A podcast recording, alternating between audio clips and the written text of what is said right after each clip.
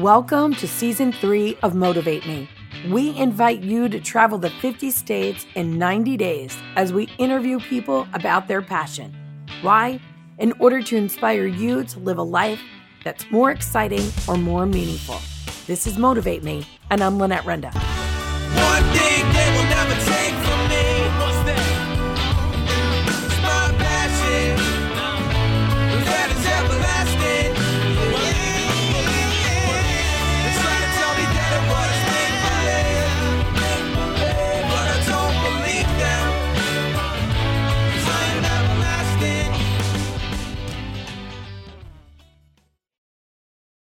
Hello, ladies and gentlemen. Today we are actually speaking to someone who used to be from New Mexico, currently in Arkansas, because that's what his wife wanted and loves. and that just goes to show you what a good guy he is. But I would like to welcome you, Nathan Madrid, to the show Motivate Me. Thank you. You know that we've been traveling the country talking to people about their passions, and you have a pretty interesting life history and story. And I'm really looking forward to sharing that with my audience today because I think it can touch a lot of people. But before we do, can you tell us what exactly your passion is? I think, um, in one word, it's um, service. Um, growing up um, with my grandmother, um, she took me in when no one else would. Uh, when I was an infant, and um, she uh, she taught she had uh, this thing about saying "I love you." Uh, when my grandfather walked out on her, uh, she said, "That's the last man I'll ever say I love you to." Um, so when I would ask her, Grandma, how, you know, I'd call her Mom, how come you don't say I love you? And she said, Well, I show you every day that I love you, in the in the service that I do for you. You know, the warm home cooked Mexican meals that I prepare for you, um, the clothes on your back, the, the roof over your head. When you when you look around, you know, and, and you see all the all these things that that means I love you. And when I hold you in my arms, and I play with your hair to, to put you to sleep at night, that's me saying I love you. So um, she was a, a doer, not a sayer. So. Uh, And did she never say I love you? uh, she finally said it right before she passed away. Um, she said it twice. Uh, right before, uh, right after I had enlisted, right before I, got on a bus to head out to San Diego For the Navy. for the Navy, um, she stood up, blessed me, which was the first time she ever blessed me. She was Catholic. Um, did the sign of the cross and said "Love you" in Spanish. Um, and then uh, shortly before she passed away, she said it again. Wow. So it was, I'm just, you know, yeah. here we are, we're sitting in a park, and you're two beautiful daughters are playing just over there. And so for you to tell me that right now, after Yeah. just having lunch with you all, um, thank you for lunch again, by the way, for my crew and I, um, and, you know, spending time with your wife and your girls and hearing that from you and seeing what an amazing father you are, Thank you. that's hard to hear. Yeah, um, there was. She's she was definitely um, has taught me a lot of things uh, in my 40 years of life. Uh, some of the stuff uh, I had to unlearn for the benefit of my girls. Um, uh, she was um, when I became a teenager. It was difficult to uh, rein me in with uh, brute force. So she was uh, what I call a Jedi mind master and the, Mexican uh, guilt trips. So I'd be like, Mom, I'm gonna go with the guys. We're gonna go out. And she's like, No. She's like, I might die. You know, and I'm like, Hey guys, I can't go. Mom's gonna die again. You know. um, so you know, or if I did something that she didn't want me to do and I get injured or I'd hurt, she would say, Dios te castigo. God, God punished you. Um, you know, he was doing. You know, he was watching. He, he was sticking up for me. Um, so that carried a lot um, with my fear of being a brand new parent. That uh, that filtered into my early fatherhood years of um, not knowing how to be compassionate, um, especially when it was what I thought needed to look a certain way as far as parenting. Um, and I'm blessed to have an amazing wife and mother and Jamie that she loved me through that. She encouraged me to uh, um, to do some some self work and just to, to realize that there's room for improvement and, and she's really um, the proverbial saying of stopping and smelling the roses. Uh, my life is a lot more joyful, even in, in difficult times, because of my wife and, and the girls. So part of your passion and serving is to your family. Oh, definitely, yeah. But where did this start for you after you left your grandmother? Because I mean, she, like you just said, she was a big influence yeah. on you in that respect. But then you joined the service, right? Yes, uh, I kind of joined the service um, because of my uncle, and um, I I was mature enough to know that I was immature to go to college and to pull it off. I was a, a C level student in high school, um, and I didn't I didn't know for sure what I wanted to do at the time, and uh, I thank God that He had His His uh, His hands over me, and uh, He kind of guided me into the medical community at, at an early age. And uh, growing up with my grandmother who had diabetes, and you know, finding her sometimes unconscious uh, a couple of times uh, due to diabetes uh, really scared me. Um, and one of my biggest nightmares was um, we'd be driving in a car, and I look over and she'd be there, and then I look back and then she'd be gone, and it's just me traveling in this car by myself, and I didn't have control of the steering wheel, or I was a kid, so um, I was always afraid of losing her. Um, So when you were in the service, you became a nurse. Yes, uh, started out as a corpsman, um, and then uh, got training. Uh, did about um, nine years, and when I met Jamie, she had encouraged me to start going to school. Um, and within a year, I had my associate's degree, and then uh, I applied for an officers program, and I got selected. Um, and then uh, went to Texas A&M Corpus Christi for my nursing degree. So what do you think your biggest challenge was when you said, you know what, I'm I'm going to take a se- I mean, you know, it's easy to say my wife encouraged me, Yeah. but you're the one who had to take the steps. You're the one who had to earn the degree. And I mean, a nursing degree is impressive. You know, especially everything you're talking about with your childhood and pr- probably battling a little bit, maybe confidence issues and other things. But it was you who said yes to that, right? You who Yeah. took the step forward. So, what kind of challenges do you think you faced and overcame? I, I definitely um, believe uh, self-image. Um, my grandmother raised me not to to be very uh, braggadocious.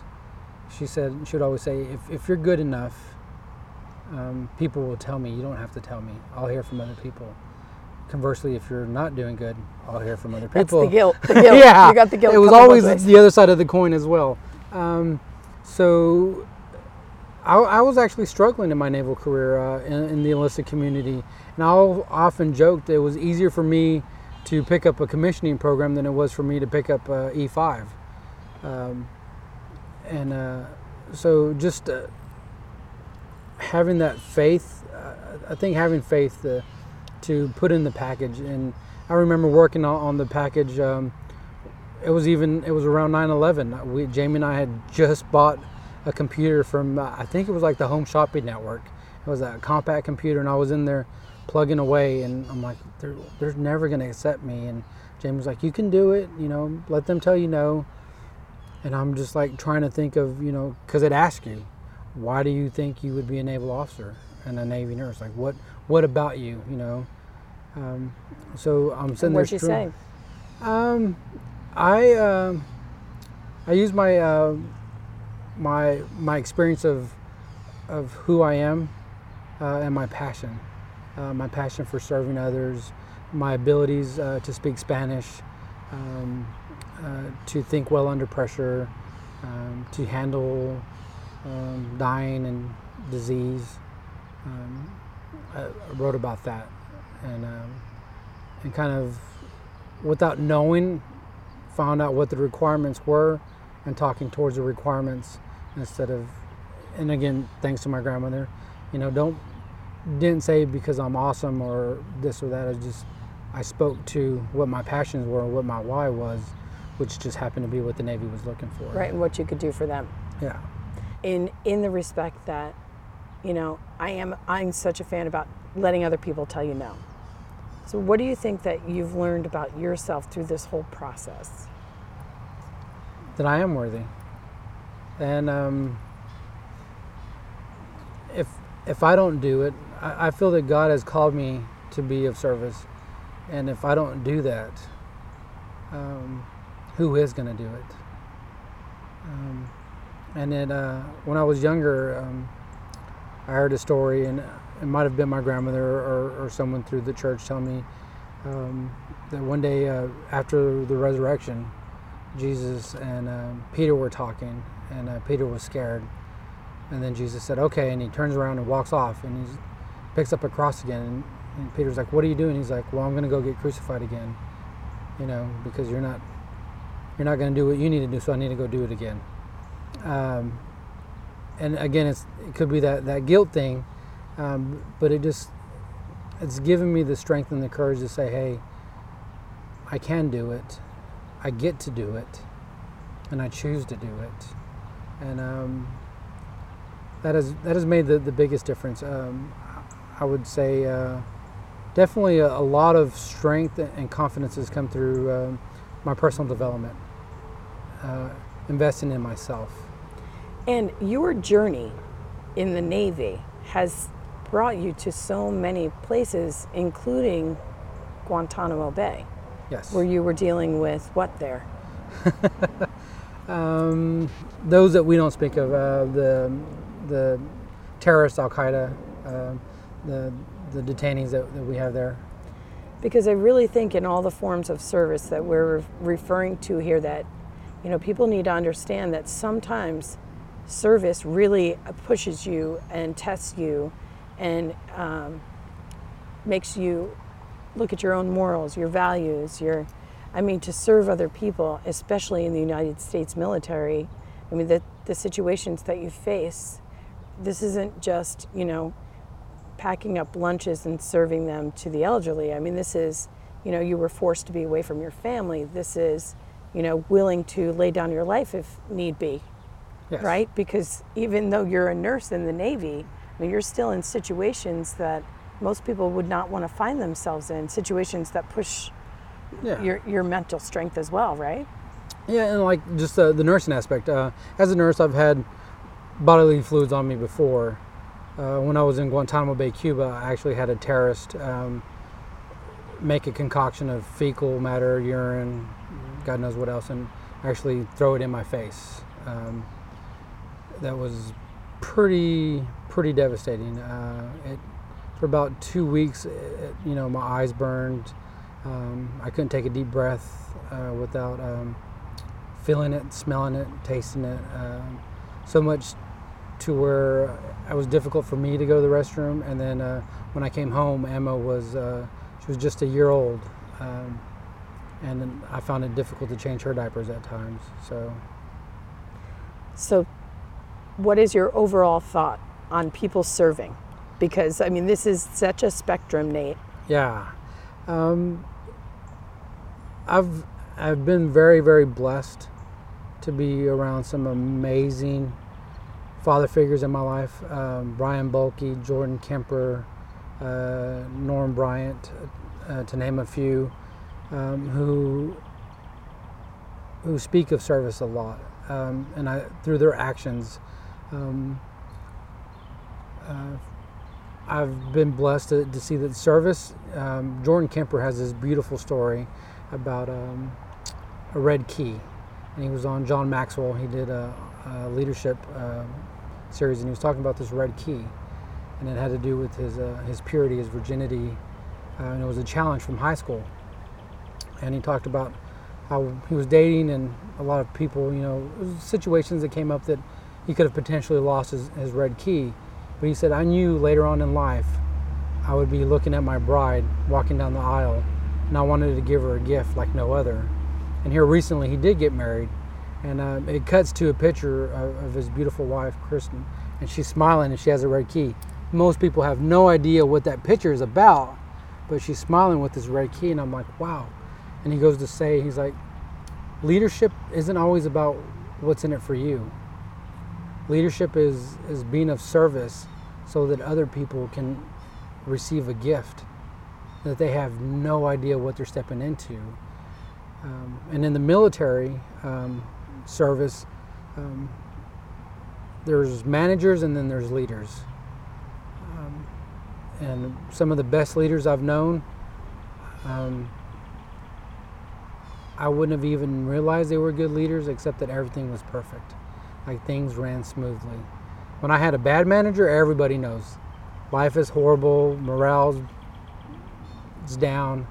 Uh, but when you have a great leader, it's just seamless. It's just, you get to walk in and you get to really enjoy your purpose and your why and what you're doing without the extra chaos that, that life can throw at you.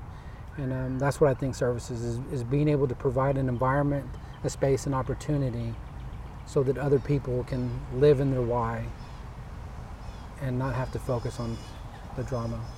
What kind of advice would you give my listeners about pursuing their passions? Um, live it to the fullest. Nothing is ever promised. Um, and you never know, you know, when your last breath is going to come. Um, seeing that in the military and in nursing, you know, people that that are standing by loved ones, saying, "I, I wish I had more time. I wish I would have done this." Uh, people that have been in freak accidents, you know, wishing that, oh, if I could just walk again, or if I could just do this or do that. Do it today. Do it now. Um, you know, being tired is, is one thing. Uh, missing out on, on, on something amazing, like a play date with your kids, that's, that, that's a price that's it's very difficult to pay at times. Thank you so much for talking with me today. Thank you. It has been an honor. Thank you for listening to today's episode. I have come to be known as the 50 States in 90 Days Lady, a concept that is unfathomable to most. If you would like me to come speak at your event about how to envision, explore, and execute a plan, or how to create a life that is more exciting or more meaningful, you can find me at motivatemepodcast.com. And the world keeps turning and I just keep moving along.